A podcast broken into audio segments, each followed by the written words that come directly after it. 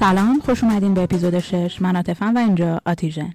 آتیژن ترکیب دو واژه عاطفه و vision با محوریت marketing که پنجشنبه هر هفته روی اسپاتیفای، گوگل پادکست، کست باکس، انکر، شنوتو، ناملیک و سایر اپلیکیشن های پخش پادکست قابل شنیدنه. فصل اول دوره آموزش ایجاد کمپین بازاریابی توی شبکه های اجتماعی و توی اپیزود 6 در مورد درگیر کردن مخاطب میگم. کانال تلگرام آتیژن رو دنبال کنین تا مقاله و case study و هر چیز دیگه که توی اپیزودها در موردش میگم رو اونجا بهش دسترسی داشته باشین و یادتون نره برای در ارتباط بودن با من اینستاگرامم رو که آدرسش توی caption هست follow کنید. این اپیزود رو با این سوال شروع می‌کنم که داشتن محتوای خوب آماده از قبل خیلی هم خوبه.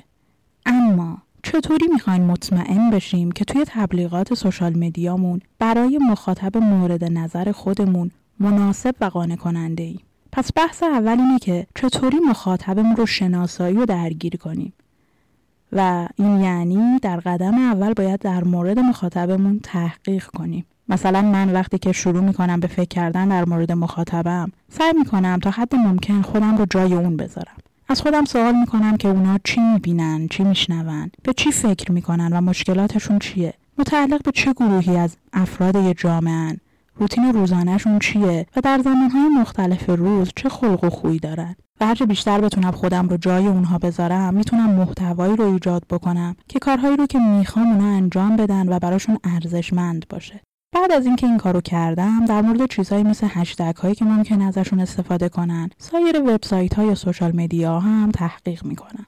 و حتی به این نگاه می‌کنم که چون محتواهای قبلی موفقیت آمیز بوده و چیا کارو خراب کرده و اینکه آیا می‌خوام خیلی از اون روش ها رو از نو بسازم یا نه کلا قرار سراغ یه روش های جدید برم.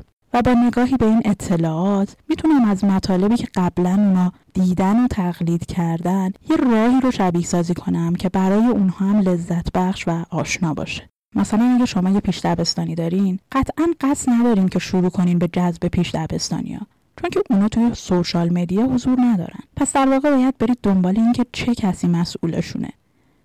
مدارس، والدین، مادر بزرگا یا هر کسی که اون کودک رو به نوعی به کلاس شما میاره باید اون رو درگیر کنید. مثلا می‌تونید توی گروه های مختلف فیسبوک و تلگرام که مادرها اونجا قرار دارن عضو بشین و ضمن اینکه از نیازها و جذابیت هایی که برایشون وجود داره آگاه میشین خودتون رو هم تبلیغ کنید. پس بحث دوم میشه ایجاد دموگرافی مخاطب.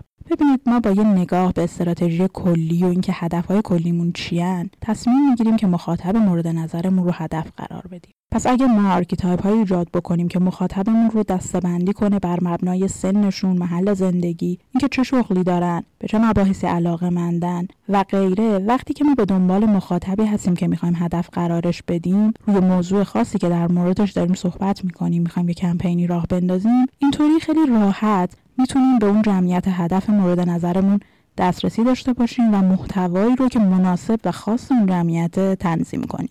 نکته بعدی اینه که به جای سر و صدا کردن برای مخاطب اون رو درگیر کنید. ببینید که یه محتوایی رو پخش بکنیم توی یه جایی که فقط فریاد زده باشیم که ما اینیم یا داریم چنین چیز رو ارائه می‌کنیم مثل اینه که بریم وسط یه مهمونی وایسیم و با فریاد زدن خودمون رو present کنیم باید بدونیم که وقتی توی social media هستیم افراد توجه کمی رو به موارد زیادی دارن. پس باید به این فکر کنیم که در ازای زمان اونها چه ارزشی رو بهشون ارائه میدیم و چه جوری می‌خوایم اونها رو درگیر بکنیم که کاری که ما ازشون می‌خوایم رو انجام بدن. پس باید چیزی رو ارائه کنیم که اقوا کننده باشه براشون. مثلا توی مثال مهد کودک اگه یه بازه زمانی رو بیایم اطلاعات راجع به خودمون بدیم که کی هستیم چه پیشینه‌ای داریم قبلا چه کارهایی کردیم و برای آینده چه برنامه‌هایی رو تهیه کردیم به احتمال زیاد می‌تونه برای مخاطبمون جذاب باشه چون یه توصیه همیشگی توی سوشال مدیا اینه که کسی باشین که هستین. بعد از اینا می‌رسیم به گام چهارم که میشه گفتگو کردن با مخاطب. بدیهیه که وقتی یک پستی رو منتشر می‌کنیم اون مخاطب مورد نظرمون با لایک کردن کامنت گذاشتن و شیر کردن پستمون با همون یه ارتباطی می‌گیره. اما همواره یه سری گفتگوها زیر پستمون اتفاق میافته که این مهمه که اونها رو جدی بگیریم و درش شرکت بکنیم. و بعد از اینکه پستمون رو منتشر کردیم به داشتن ارتباط با مخاطبمون ادامه بدیم. که این باعث ایجاد یه جامعه خیلی قوی و یه رابطه قوی تر بین ما کاربرامون میشه و به معنی اینه که احتمالا دفعه بعد هم دنبال ما میگرده. و این به الگوریتم های مثل فیسبوک این اطلاع رو میده که محتوای ما جالبه و مردم می‌خوان رو ببینن. پس اونها مطالب رو برای افراد بیشتری return می‌کنن و پستمون بیشتر دیده میشه.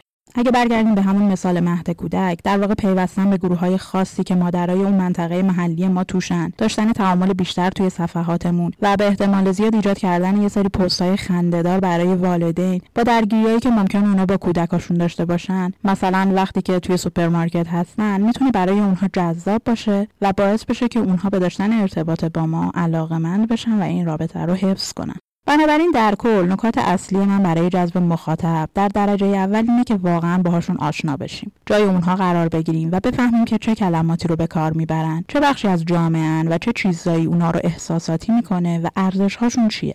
ثانیا با یکی صحبت کنیم تصور کنیم که با یه نفر حرف می‌زنیم. بنابراین وقتی بفهمیم که اون بخش مخاطبانمون به عنوان یه گروه کیان می‌تونیم تغییرات فکری و هر چیز دیگه اون بخش رو بفهمیم و می‌تونیم موقع ایجاد محتوا یه محتوای مناسب برای اونها ایجاد کنیم. و در آخر اینکه شاید مهمتر از همه اینه که همیشه به فکر ایجاد یه ارزش برای مخاطبتون باشید. چیز رو بهشون هدیه بکنید که آردی یه چیز رایگان نیست بلکه برای اون فرد مهم و معنادار باشه. این باعث میشه که بعد از یه مدت وقتی که به عقب برمیگرده بهتون اعتماد کنه شما رو به دوستاش معرفی بکنه و در واقع هر موقع شما بخواین که یه کاری انجام بده یه call to action ایجاد بکنید همواره می‌خواد که یه بخشی از اون قرار بگیره.